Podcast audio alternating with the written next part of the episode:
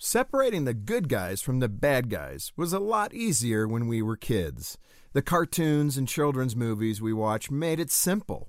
People were either all good or all bad. Superman was the hero and Lex Luthor the villain. Cinderella was humble and good, and the wicked stepmother was, well, wicked. But then we got older and discovered that spotting good and bad isn't always so black and white. Think of a favorite movie you've seen recently. The characters probably faced a complicated struggle between good and evil in their own lives. We may wish that it was easy to pick out the good from the bad in real life, but it's usually not.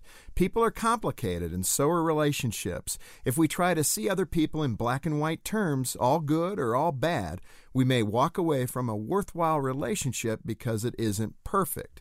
Think about the last time someone you thought highly of disappointed you. Was it difficult to see past your hurt and remember the good things you once saw in that person? Our coworkers, our spouse, and our friends may not be superheroes, but they're not villains either. They're people with both admirable strengths and profound limitations. So the next time someone you love and respect lets you down, be careful not to judge them only on their failures in that moment, but see their value as a whole person.